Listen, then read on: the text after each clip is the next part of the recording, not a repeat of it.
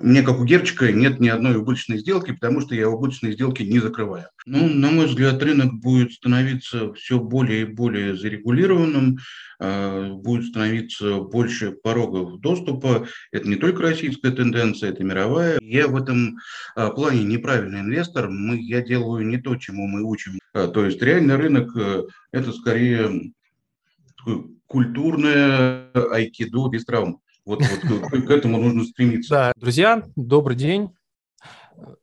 Добро пожаловать на мой подкаст «Срединного инвестирования». Меня зовут Адамович Алексей. А, я в рамках подкаста беру интервью у разных а, моих знакомых, друзей, коллег а, сфере не только инвестирования, но и саморазвития. Мне хочется считать, что подкаст у меня не про инвестирование, а про саморазвитие и как это может быть связано с инвестированием. К примеру, в прошлых подкастах э, я брал интервью у Анны Риттер, это а, один из руководителей Санкт-Петербургского института Гештальта. В предыдущем подкасте брал интервью у одного из моих наставников э, Э, Армена Петросяна, это автор проекта «100-дневка» и «Жить интересно». Обязательно их послушайте э, также. Сегодня у нас просто выдающийся подкаст, можно так сказать. Я попросил дать мне интервью э, моего бывшего коллегу, руководителя и просто хорошего знакомого. Это Влад Кочетуков, он президент инвестиционной компании «Финам». Любезно согласился рассказать о своей стратегии инвестирования и о вообще о концепции инвестирования, в какие тренды э, сейчас на рынке, что может быть интересного, неинтересного и вообще как частному инвестору э, можно, скажем так, найти свою стратегию инвестирования, опираясь на какие подходы и принципы. Влад, здравствуй. Да, Алексей, добрый день. Э, мы с тобой, я пытался недавно вспомнить, э, когда мы с тобой познакомились. Э, по моим воспоминаниям, это было 2006 год, когда открывался краснодарский офис Финама, я тогда работал менеджером в этом э, в э, ты, ты, ты был в том лимузине? Не то, нет, э, я, я тогда в лимузин не попал. вот. А, давай начнем. Вообще основная тема, которую я задумывал, когда хотел, решил взять у тебя интервью, а, это во что инвестируют и какую стратегию инвестирования для себя выбрал президент инвестиционной компании.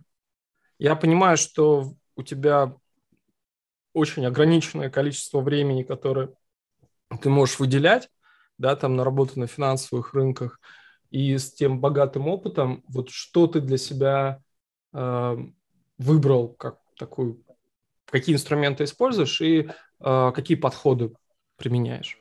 Ну, тут, наверное, все-таки начать с системы, и я в этом а, плане неправильный инвестор. Мы, я делаю не то, чему мы учим клиентов, и, ну, потому что я не совсем типичный клиент. В данном случае я достаточно высоко, высокооплачиваемый топ-менеджер, а, поэтому моя стратегия, я вкладываюсь э, системно с, неопределен, с неопределенным горизонтом. А, то есть я 10% своего дохода ежемесячно завожу на брокерский счет. А, у меня нет э, стоп-лоссов, у меня только тейк-профиты, тейк-профиты плавающие. В прошлом году тейк-профиты были 25, в этом году 5,5%. В принципе, это неплохо работает. И вот отсутствие горизонта. То есть меня мне, как у Герчика, нет ни одной убыточной сделки, потому что я убыточные сделки не закрываю. А вот э, я, э, как э, с прошлого лета, торчу в минусе по полиметаллу и Петропавловску, так и торчу, потому что когда-нибудь отрастут. И мой горизонт, собственно, он ограничен двумя факторами. Это естественная смерть, ну, тогда наследники получат, получат кэш и разберутся, а, либо я заработаю на фондовом рынке столько, что, в общем, смогу себе ни в чем не отказывать и разместив в депозит получая примерно текущий уровень потребления, ну, поеду ну, куда-нибудь поеду. Вот мне лично нравится Тенерифе. Моя э, первая загранпоездка, кроме Украины и Беларуси, была Тенерифе, и мне почему-то там очень понравилось. Я туда до сих пор не возвращался, но вот хорошие воспоминания. Э, поэтому э, без стопов, без ограничения по времени, с плавающим тейк-профитом, но я регулярно его ставлю, научился ставить после того, у меня два счета, то есть, ну, то есть, в принципе, счетов, которые у меня открыты, их примерно ну, как примерно, их 34, то есть тут примерно 34, не бывает их ровно 34, то есть, ну, зафондированы два, один жестко валютный и один долларовый. И вот просто на, на, на совещании что-то я бывает на совещании, я смотрю, что происходит с рынком, и решил тогда фиксануться э, по системе. Вместо этого я шорт открыл по ней на валютном счете, я понял, что купил, сразу ставь take profit. Все, это вот а, основа любой торговой э, системы. Безусловно, когда мы э, работаем с клиентом, там мы учитываем риск-профиль, стопы, плечевая торговля. С плечом, кстати, практически не торгую. То есть плечо возникает, если только техническое, я в моменте вижу хорошую инвест-идею, а, деньги заводятся ну как, 15-20 ну, минут э, все равно занимает отчеты в банке Финам, там есть определенные ограничения в технологиях, а, скоро уберем отлак, э, купить надо сейчас. Иногда я попадаю в плечо, но, как правило, я бесплечевой, ну, достаточно доходный. То есть, э, если брать последние 5 лет, у меня среднегодовая доходность в районе 40% годовых. Не скажу, что монстр, но вот не Элвис Марламов, ну, как бы, зато сам да, я понял. Слушай, а ты можешь примерно распределить в процентах э, соотношение консервативных каких-то э, твоего капитала и рискованного, вот те, которые ты описываешь с акциями, без стопов и... А у меня практически нет, на самом деле, если честно, э, в прямом смысле консервативного капитала. У меня есть э, примерно 10% э, портфеля в ВДОшках, то есть нет ФЗ, например, то есть то, что можно считать консервативными, нет там облика Сбера ВТБ. У меня есть ВДОшки, которые неплохо отрабатывали, покупал я их в районе там 92-94%, сейчас смотрю по 108 исправно платят.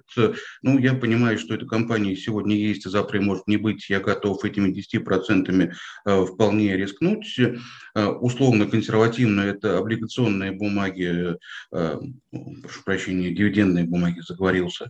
Ну, то же самое Сургутпрев, МТС, ряд других, которые тоже в портфеле есть, еще процентов на 15 Эм, а дальше, ну, честно, это опять же неправильно. Если вы придете к нам учиться, вам преподаватель расскажет, что не надо покупать бумаги на просадке. Если она упала, это далеко не факт, что она отрастет. Я часто покупаю на просадке. Вот я сегодня ехал в офис, эм, просто вчера был сложный рабочий день, не успел. Сегодня посмотрел э, э, на просадку э, Алкова, Макис и докупил. Uh-huh. Собственно, поставил take profit 6%, uh-huh. докупил в рублях на московской бирже, даже на счет ИИС докупил. И я уверен, что там в перспективе пару недель эти 6% отработают, с учетом того, что, опять же, я не типичный инвестор, я руководитель инвесткомпании, а в инвесткомпаниях есть отдельные тарифы для сотрудников. У меня тариф сотрудник 3, он условно нулевой, то есть для меня take profit 5,5 или 6, это действительно 5,5 или 6 есть, ну, с другой стороны, брокерские комиссии в России номинальные, поэтому если у вас даже какой-то очень злобный брокер отъест с этого 0,5%, э, то есть ситуация ну, да. не радикально изменится. Э, я исхожу из того, что э, рынок как правило, на горизонте 3-5 лет растущий, и даже если не растущий, то в рамках существующей волатильности 5% а, вверх от просадки он отжирает легко. И, и поэтому take profit с небольшой э, комиссией, ну, на самом деле take profit сопоставимый там который получаю за неделю, сопоставимый с годовым депозитом в банке, это вполне неплохое решение. Ну, да, я, я понимаю эту То есть ну, то абсолютно есть, нет ты, задачи ты легко этому следуешь, потому что... А, с рынка есть угу. готовность на какое-то время потерять, а, нет готовности фиксировать убыток, то есть я к этому готов, но неинтересно. Просто я уверен, что как бы, то, же самое, то же самое золото отработает. Ну вот из каких-то таких предпосылок торговая система складывается. А, то есть, Но ну, в отличие от понимаю, трейдеров, стоит учитывать, Даже... что я все-таки а не трейдер, не аналитик, я менеджер. То есть, э, то есть э, про свои 50 индикаторов и их пересечения трейдер расскажет. Э, а я глазами смотрю FinamTrade, что происходит, и отрабатываю. Ну, я так понимаю, основная вот идея, которая заложена в твоей стратегии, что за тот период времени, который ты используешь, ты убедился в ее эффективности, она занимает мало времени за счет ну, э, длинного горизонта в тех сделках, которые у тебя не получается, ты готов их пересиживать, а те, которые срабатывают, ты вот, доволен тем результатом, то есть доходностью, которую она приносит, те, которые реализуют у тебя э, эту идею. А, совершенно верно. И еще один момент, э, с учетом того, что все-таки я э, не трейдер, а менеджер, я обычно торгую э, два раза в день в такси, утром и вечером. То есть, ну как, э, а, открывая позицию э, закрытия... Либо на самых интересных совещаниях тоже периодически. Но вот э, после ситуации с системой я перестал на совещаниях смотреть на котировки. То есть утром и вечером я открываю позиции, а закрываются они сами по take профиту. Но иногда смотрю, если пролетело, что позиция закрылась. Я тебе благодарен за то, что поделился своей, своим подходом к принятию решений и вот эта стратегия, она на самом деле действительно нестандартная, но я думаю, что вот будет полезно нашим подписчикам. А, у меня есть другая часть вопросов, которую я подготовил, она больше связана с э, общими, скажем так, вехами развития фондового рынка сейчас в России. И хотел бы, чтобы ты поделился вот своим каким-то видением по поводу дальнейшего развития. У меня есть несколько вопросов. А, вот когда я начинал работать, это были такие, ну, может быть, не знаю, там вторая или третья волна развития фондового рынка в России. И она была в большей степени нацелена на популяризацию, ну, в большей степени, да, там, форекс-компаний, скальпинга, ну, такой более активной, спекулятивной стратегии, да, там, ну, отчасти, да, там, тогда это совсем дикие времена были, когда там процветали так называемые форекс-кухни, а, но я, я не про это, а именно то, что, ну, по крайней мере, в поле моего внимания, там вот, наверное, девятый, восьмой, а, ну, вот, наверное, сейчас, шестой, наверное, может быть, по двенадцатый год, ну, по крайней мере, вот в моем поле внимания, как по наблюдениям, в большей степени э, наибольшую популярность на рынке преобладали именно какие-то более спекулятивные стратегии. Трейдинг был популярен, да, там э, алгоритмическая торговля, роботы разнообразные. Э, то, что я вижу сейчас, это мир поменялся. Да, то есть э, наибольшую популярность у нас это инвестирование, пассивное инвестирование, ETF-фонды, ВДО активно развивается.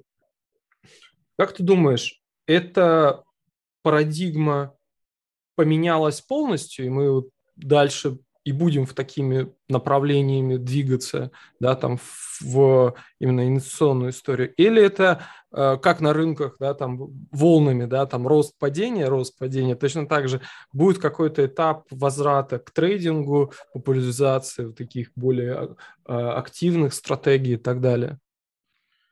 Ну, тут стоит различать активные стратегии из э, спекуляции. На самом деле российский рынок Э, да, наверное, 2015 года был рынок, безусловно, спекулянта и спекулянтов. Ну вот э, мы смотрели разные рынки, вот количество спекулянтов на любом рынке, оно ограничено, оно даже не процентами ограничено, а в головах. Да? Вот эти вот 200-300 э, тысяч активных инвесторов, которые были на российском рынке, это в основном были спекулянты, которые приходили, чтобы заработать много и быстро, либо потерять все, ну и ладно, такое бывает. Эта аудитория схожа с Форексной. Сейчас ситуация меняется, действительно, по появляется больше, если не инвесторов, то ну, инвесторов долгосрочных, а среднесрочные инвесторы, сторонники а, позиционных спекуляций, в моем представлении, это люди, которые сделают там 2-3 сделки в месяц, но тем не менее их риски значительно меньше. А, рынок меняется, но рынок специфический. Последняя статистика московской биржи Прямо на красивое-красивое. 24 миллиона счетов по итогам сентября, 14,5 миллиона инвесторов. Из них живых, если не ошибаюсь, ну, то есть те, кто там зафондировал, зафондировал свои счета а, в районе пяти с половиной. Просто если там чуть глубже копать, биржа эту статистику не озвучивает, из этих а, пяти с половиной порядка трех миллионов, чуть больше, имеют счета меньше 10 тысяч рублей. То есть э, в моем представлении эти люди кто? Это либо халявщики, которые пришли там на рекламу э, ну, как бы одного из известных банков э, получить акции в подарок, либо те, кто слились. Да? То есть по факту э, реальных инвесторов на рынке остается ну, два с половиной, может быть, три оптимистичных миллиона. То есть рынок на самом деле он до сих пор не инвестиционный. Это рынок относительно случайных людей, которые э, закинули туда небольшую сумму. Ну, мы в плане э, Газдева, то есть общаемся в том числе с клиентами других банков. Вот э, в том самом желтом банке э, стандартная модель поведения – Э, то есть забросил 10 тысяч рублей, э, если что-то заработал, вечером забрал, ну, собственно, потратил, купил себе доширак, э, как бы не заработал, пошел, погрустил, но деньги все равно забрал. Утром снова может завести. И вот, то есть пока, к сожалению, рынок во многом это рынок пустых счетов, рынок очень небольших и неосознанных инвесторов, и есть небольшой, ну, как бы формирующийся и важный сегмент Э, инвесторов э, средне-долгосрочных, которые, собственно, должны его основу сформировать. Тут, кстати, ИС тоже помогает. Все-таки заморозка на три года э, по-любому делают вас относительно долгосрочным инвестором. Uh-huh. Ну, рынок сложный, то есть рынок уже не рынок спекулянта, а рынок еще не рынок инвестора. Мы в процессе трансформации, я думаю, мы все-таки придем к рынку инвестора. То есть эта тенденция дальше будет продолжаться, и э, тут как бы ну, Форекс, я думаю, точно себя в какой-то степени да, дискредитировал, хотя... Нет, это... ну, Форекс, как бы у него были свои поклонники, это люди, которые любят погорячее. Форекс в России э, де-факто запрещен, то есть э, осталось несколько российских брокеров, э, дилеров, да, дилеров, которые действуют в очень жесткой регулятивной системе. Их э, совокупная клиентская база – это тысячи человек, Э, то есть не миллионы, как было раньше, когда Альпари, Телетрейд звонили вам и предлагали прямо сегодня заработать 200% годовых. Сейчас такого э, нет. Но мне по-прежнему звонят, предлагают через формат обучения. Но я с удовольствием слушаю, мне всегда интересно, э, что они там придумали. Вот, еще тюремные колл-центры, помню, освоили. У них, как правило, эм, акцент Э, украинский, скорее всего, все-таки там у, соседей наших достаточно большие концентры сидят, но это а, не, так важно. А, Форекс в России закончился. А, постепенно идет ограничение на срочку. Она, безусловно, менее агрессивна, чем Форекс, ну, введение тестирования, вот, например, по тестам, которые ввели Э, ну, самые слабые показатели у Форекса в районе 15%, а на втором месте срочка. То есть, на самом деле, люди, которые э, рвутся на срочку, далеко не всегда понимают, как работает рынок производных. Э, вот. Ну, возможно, тут ограничения со стороны ЦБ справедливы. Хотя потенциальное снижение ликвидности для тех же самых ХВТшников рынок может сделать менее привлекательным. Ну вот, ну да, идем к инвестиционному рынку. Не очень быстро, но идем.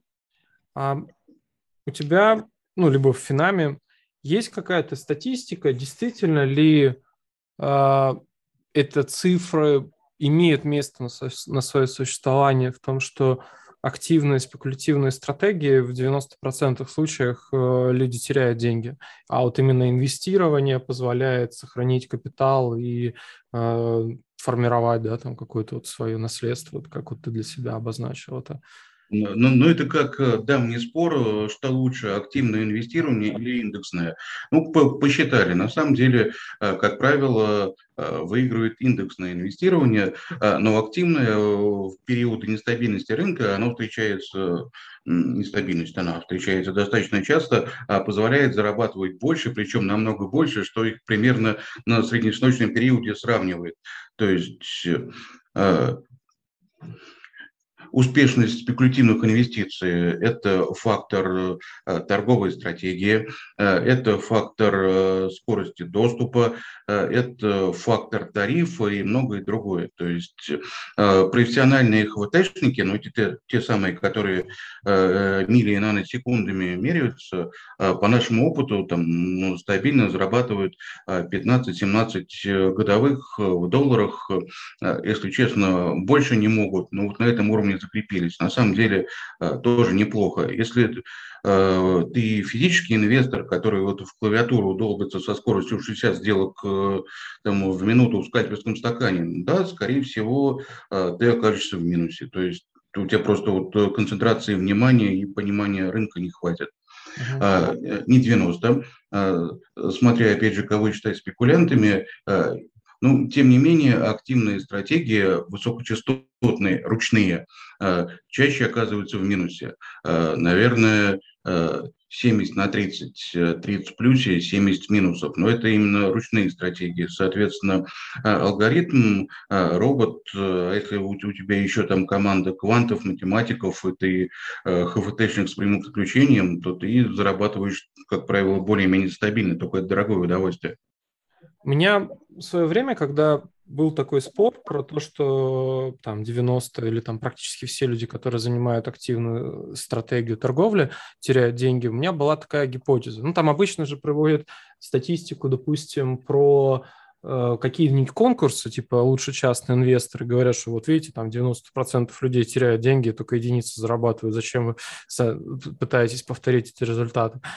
Вот у меня была такая гипотеза о том, что ведь на самом деле такой статистики нет, ну, вот это либо ты конкурсную статистику используешь, либо там статистику э, этих э, там Форекс компаний, да, там какие-то, если у них есть какие-то открытые данные, которые искажена, да, там вот именно вот э, то, что э, у меня была гипотеза о том, что действительно большинство людей, которые торгуют активно на бирже, они теряют деньги просто проводится статистика первых счетов. Ну, то есть, вот как бы ты открыл счет, когда ты начинаешь учиться работать, конечно, тебе не будет получаться, ты теряешь деньги и э, э, либо разочаровываешься и уходишь, и идет в счет, что ты как бы, да, там в, в эти 90% попал, либо если у тебя достаточно сил, терпения, внимания, ты хочешь развивать, мы не говорим про внутридневную спекулятивную стратегию, ну там активное инвестирование, можно так сказать, то ты сможешь получить, э, э, выработать со временем ту стратегию, которая будет тебе э, показывать альфу, да, там доходность выше среднего рынка, и реализовать там свои цели, да, там финансовые, может быть, или ту стратегию, которую ты хочешь реализовать. Я думаю, твой пример тоже показателен, что э, при достаточном времени, желании, да, там, внимательности можно выработать ту тактику, которая будет для тебя подходить и использовать, и она будет показывать хорошие устойчивые результаты. Алексей, ну LG вообще не показатель, если честно. На LG это конкурс, да, э, где люди, ну, их задача победить. И когда ты пытаешься победить, ну, ты начинаешь отыгрываться, ну, мы все знаем классические ошибки. Ты все потеряешь. Трейдера, и, попытка отыграться, чтобы как бы заработать больше, это классика. Э, и, безусловно, мне вот э, очень порадовал пример э, ЦБ, который провел опрос участников ЛЧИ. Опрос показал, что они хорошо понимают функционирование рынка, то есть они проходят тесты, но они в минусе. Это понятно, потому что они то рубиться пришли, а не, не зарабатывать. Это несколько разные вещи. Когда да, человек... если ты в конкурсе не показал хороший результат, это не значит, что ты не сможешь зарабатывать в обычной жизни. Э, ну да, ну просто вот э, э, пузомерка и обычная жизнь – это вот разные вещи. И в обычной жизни те же самые активные стратегии, как правило, ну, они, как правило, во-первых, менее активные, а, а во-вторых, менее рискованные, чем то, что мы видим на LCI. Ну, тут бывает. Ну, то есть это вот как, не знаю, LCI – это такой некий, да, Э, э, ММА, да, то есть э, где задача всех победить жестко. То есть реальный рынок – это скорее культурное айкидо без травм. Вот, вот к, к этому нужно стремиться. Да, это хорошая метафора, да, согласен. А, окей, давай дальше. У меня есть еще такой вопрос. Эм, если я правильно помню, Финам один из первых частных брокеров, ну, брок, брокеров э, начал предоставлять доступ к торгам на американском рынке. Это было, по-моему, в 2015 году. И так, когда это не было еще мейнстримом. Ты не помнишь, какой это был? Ну, мы это сделали первым, э, и это был э, в рамках э, отдельного счета, это был год 12 или 13, и в рамках единого счета это был конец 2014 года. Ну да, да, 15 год. И я помню, что я вот долго читал лекции, да, там проводил семинары, именно для того, чтобы показать, что вот не надо зацикливаться только на российском рынке, да, какие преимущества есть у американского рынка, у меня был цикл там лекций и так далее. И я прям видел, как вот этот э, менялось, да, то есть нас как постепенно люди э, интересовались американским рынком и э, там с популярностью Санкт-Петербургской биржи, да, там появлением, да, там вот других, да, там, желтых банков, э, этот рынок прям расцвел, да, там, и сейчас, ну, мне кажется, не знаю, по статистике Санкт-Петербургская биржа догоняет, обогнала уже московскую или нет. Ну, в общем, друг, вопрос на самом деле в другом. Вот э, какие направления возможных инвестиционных стратегий могут сейчас появиться вот на пороге, да, то есть, вот, допустим, вы как, да, там брокер, который в свое время, можно так сказать, там, ну, не предугадал, да, там, но был из пионеров вот новой эпохи российского рынка, да, там, популяризации Америки, что сейчас может быть еще появиться э, какой-то новый хайп, ну, не хайп, ладно, э, что еще может поменять рынок в дальнейшем, допустим, через год, через два, какие новые стратегии, подходы, инструменты могут появиться, которые могут вызывать интерес у частных инвесторов? Ну, крипта – это уже старый хайп, э, э, интересный, спекулятивный. Я, кстати, наблюдаю, что многие крупные инвесторы, э, клиенты, э, говоря крупные, я имею в виду клиентов с активами хотя бы от миллиарда рублей э, в районе 5, иногда 10% вкладываются в крипту и вкладывают э, в длинную. То есть, это, кстати, интересный подход. То есть, э, богатые люди, которые заработали своими э, руками и хорошо видят экономику, они на крипту обращают внимание. Другое дело, что в России она эм, да и де-факто, и де-юре запрещена. По большому счету э, вы открываете счет либо во внешней юрисдикции, либо вот, э, э, не знаю, через Винам купить фьючи. Ну, стопроцентный го – это, конечно, сомнительное удовольствие, но, тем не менее, фьюч там на биткоин, эфир, в том числе там мини-фьюч ну, сейчас же ETF да, появился еще на биткоин, да, можно будет? А, ну, ETF как таковых пока нет, есть траст, который э, Grayscale.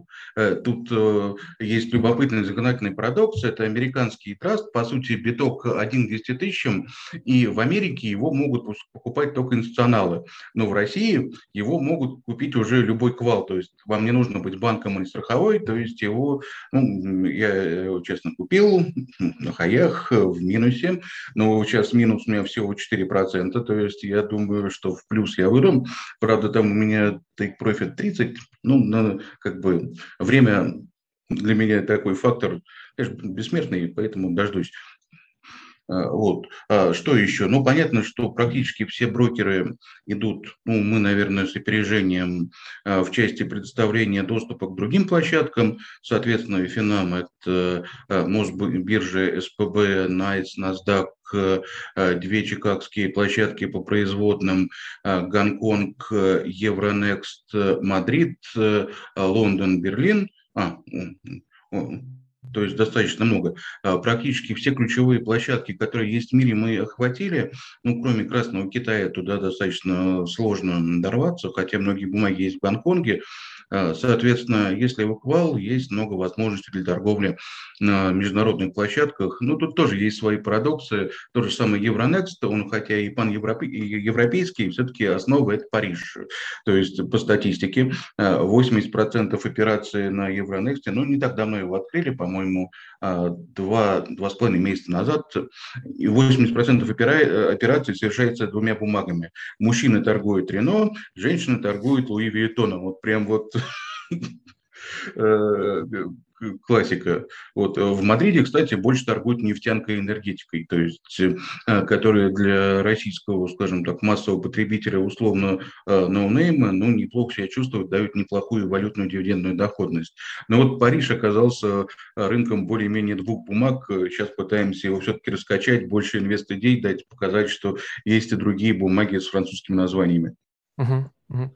Ну, то есть, если попробовать подытожить, крипта – это не просто ну, он уже становится в том числе инвестиционным инструментом, и он тоже дальше будет продолжать работать, и с ним тоже можно по, по мере появления инструментов, с которыми можно работать, тоже можно рассматривать. Э, тренд на расширение горизонтов других бирж, не только зацикливаться на Америке. А... Верно. И я просто еще добавлю, мы все-таки говорим об инструментах либо биржевых, либо квазибиржевых, есть еще большое направление э, скажем так, альтернативный лендинг. Да? Э, соответственно, э, когда вы инвестируете в различные секторизированные э, портфели э, облигаций и много чего еще. Соответственно, это некий подход для консервативного инвестора, который хочет доходность выше средней, то есть э, в долларах получать ну, в районе 8-9%, кредитуя тех же самых продавцов бриллиантов или инвестируя подобранные искусственным интеллектом портфели Lending Club там, и других э, там, peer-to-peer кредиторов достаточно интересно, это направление активно растет. То есть все, что у нас клауд и крауд э, активно будет развиваться, тоже неизбежно. А, безусловно, возникают определенные ограничения, особенно в России, где, опять же, это э, как бы разрешено, и даже законы есть, но законы такие, что выполнить их невозможно, и поэтому приходится инвестировать через Америку. А, тем не менее, тема интересная.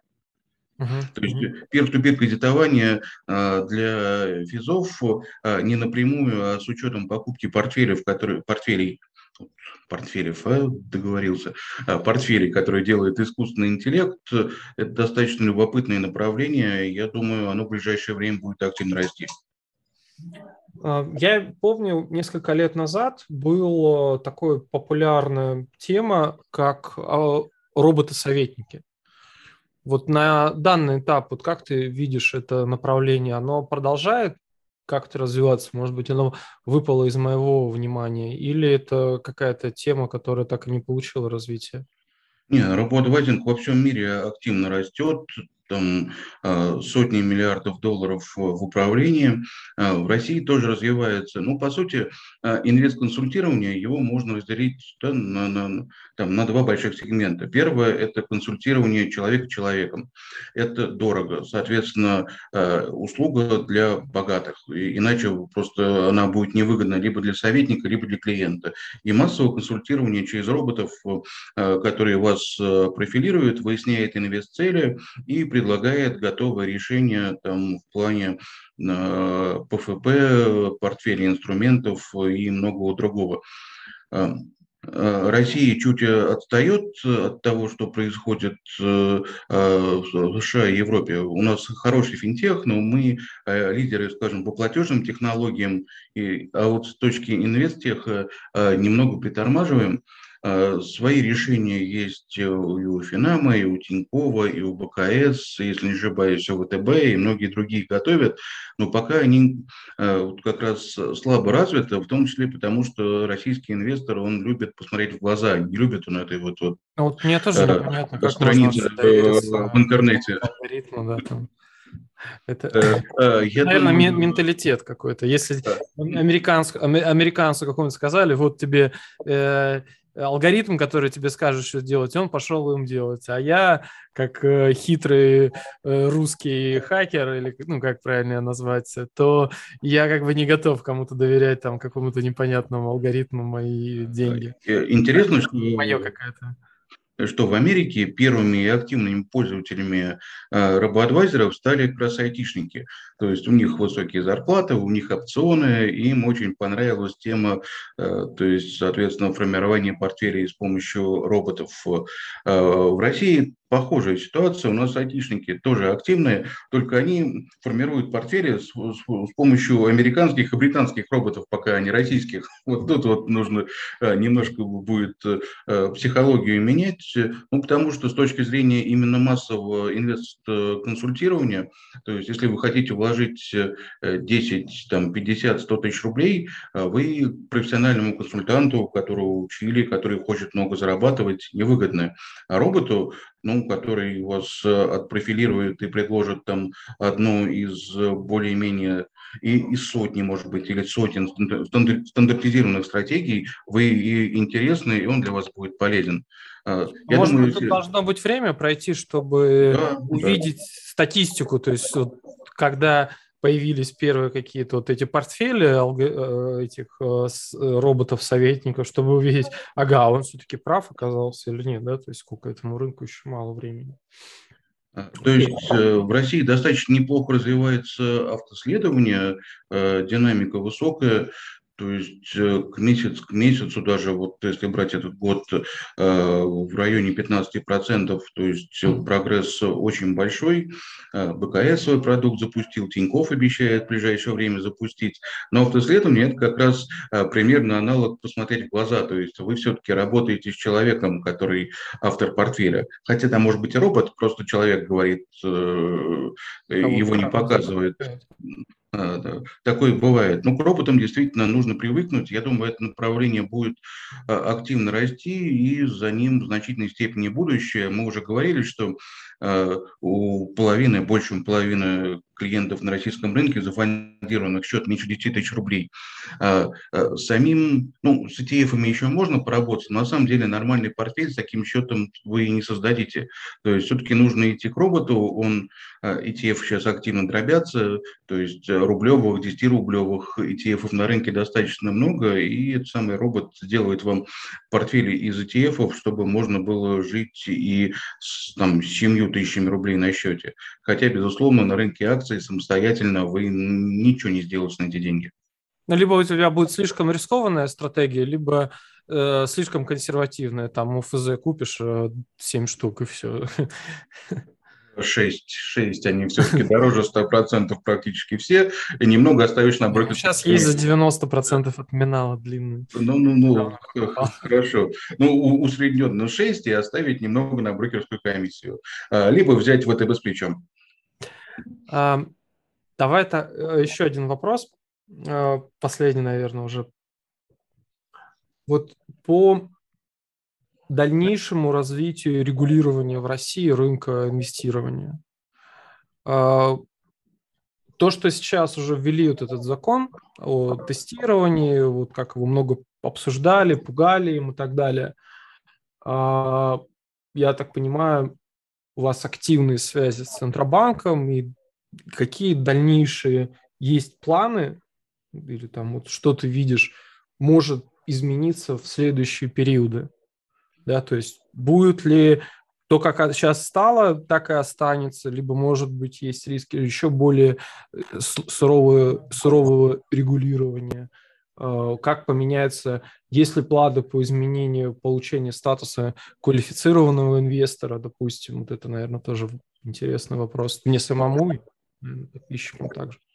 Ну, на мой взгляд, рынок будет становиться все более и более зарегулированным, а, будет становиться больше порогов доступа. Это не только российская тенденция, это мировая. Возьмите МИФИД-1, МИФИД-2, скажем, в Европе вы, ну, любой российский брокер, как правило, клиенту аналитику представляет бесплатно. В Европе это запрещено, то есть клиент должен платить за аналитику, чтобы не было конфликта интересов в том числе. Вот. И наверняка, то есть все будет ужесточаться с точки зрения брокериджа, что нас ждет? Судя по всему, ждет ужесточение ну, можно назвать продаж, да, то есть любое упоминание акции будет считаться индивидуальной инвестиционной рекомендацией. Вот, э, Алексей, если ты Мне нас, придется YouTube-канал э, закрыть. Если ты еще не инвестсоветник, то как бы ты станешь нелегалом и тебя запретят. То есть либо в реестр включаться, либо сотрудником брокера становиться. Хотя нет, сотрудник брокера не поможет. Ну, как это выглядит? Например, к тебе приходит потенциальный клиент, и ты можешь сказать ему, что у тебя клевое приложение, что у тебя там 2000 сотрудников, и в офисе кондиционеры, между прочим, стоят. Ну, как только ты назвал «Газпром» и потенциал роста или падения, это ИР. Да? Ты и дальше ты должен ее учесть в реестре и так далее. Там, там много чего будет. То есть это из плохого. Из второго плохого, что, скорее всего, произойдет, э, все с этим борются, но я не сомневаюсь, что произойдет, это отмена из первого типа э, э, с вычетом наличных различными. То есть он не нравится ФНС, он не нравится Минфину, не очень нравится а, ЦБ. А, тема муссируется давно, но есть такое ощущение, что, а, возможно, следующий год будет последним годом из первого типа. Ну, то есть не значит, не значит что те, кто как бы, к нему уже подключен, Э, не смогут получить вычет, в 23-м они еще получат, и потом у них станет э, там второй тип, э, например. Но вот, на мой взгляд, идет к этому. Из хорошего есть вероятность, что появится ИС-3, где нет ограничения по сумме, где есть возможность частичного снятия и многие другие вещи. Появится ИСО, это образовательный, то есть целевое накопление на а, обучения, он тоже пока обсуждается, но вполне может появиться. Из других интересных инструментов, ну, с 1 апреля нам а, обещают начало обращения на российском рынке иностранных ETF. А, понятно, не всех, то есть ключевые ETF к нам не пустят, но многие индексные ETF появятся, это любопытно. Будет, опять же, для квалов либо после тестирования, но тем не менее с точки зрения консервативных индексных стратегий, то есть вы наконец сможете при желании купить Малайзию, Южную Корею, там всю Африку или что-то еще, это на самом деле любопытно. И то, что обсуждается, в последнее время активность снизилась, ну, наверняка будет, это так называемые расписки на акции. Ну, если вы смотрите за бизнесом, например, Робингуда, э, американского, то есть там э, очень существенный объем создают дробные акции. То есть, когда вы покупаете, например, там одну тысячную акцию э, алфавита нашего, который Google. Вот такая ну, да, возможность. Удобно торговать, он дорогой или букинг. Да, на самом деле э, в России с учетом среднего счета инвесторов 10 тысяч минус в СМПО Ависма, Ависма, Норникель и Транснефть тоже не, неподъемные бумаги. Так. Uh-huh. И покупать дробные доли акций десятую, сотую, а может быть тысячную, в России это будет называться расписки на акции, достаточно интересно. Вот. Это из того, что ожидаем с точки зрения регулятивки, ну, из того, что мы видим и без регулятивки. Вот у нас конец года бум IPO, ренессанс страхования, софтлайн, СПБ, что там, еще 3-4 IPO до конца года. Да, сейчас бум. Это то, что мы вот раньше... Я недавно, кстати, про IPO слышал такую историю, что вот как раз перед 2008 годом был бум IPO, и потом чем это закончилось? Не произойдет ли ну, на вот этом пике? А, э, а, российский рынок – это, говорит, индикатор для всего мирового. У нас пошли IPO всему миру упасть. Нет. Возьмите американские площадки. Там последние три года бешеными темпами идут IPO. Там по 3-4 штуки в день иногда бывает.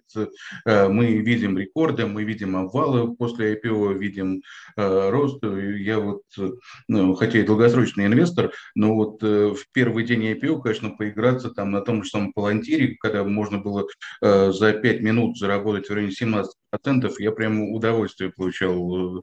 А, вот и, и на, ну, понятно, что как бы любой долгосрочный инвестор мечтает стать спекулянтом, и наоборот, долгосрочный инвестор – это неудавшийся спекулянт. Тут ты как бы с, с этим не поспоришь. Ну, то есть э, бум IPO на мировых рынках, то он продолжается уже давно. Он э, до России дошел только в этом году. Я не думаю, что вот мы прям такой триггер, который должен в мировой рынок обварить. Нормально все. А, хотя... Эта тенденция э, новых IPO для российского рынка не, не, не предвестник э, апокалипсиса, и она, скорее всего, дальше будет продолжаться. То есть 2021-2022 год – это не 2008 э. Предвестник апокалипсиса – это американская, европейская инфляция и ставка ФРС. А российские IPO вот в мировых масштабах – это вот настолько… Вот это не эффект бабочки, да, это эффект, там, не знаю, лапки бабочки.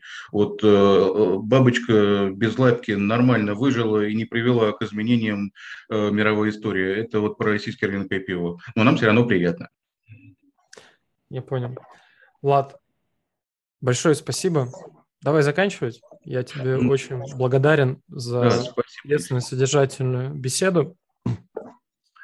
А, надеюсь, мы еще сможем с тобой провести э, подобный формат, повторить.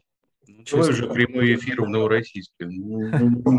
Вживую, вживую, да, согласен, согласен. Всего доброго, друзья. Если вам понравился этот выпуск, Ставьте лайк, напишите комментарий. Если вы смотрите это на YouTube, э, поделитесь этим выпуском, если вам он был полезен. До, свидания. Спасибо, до свидания.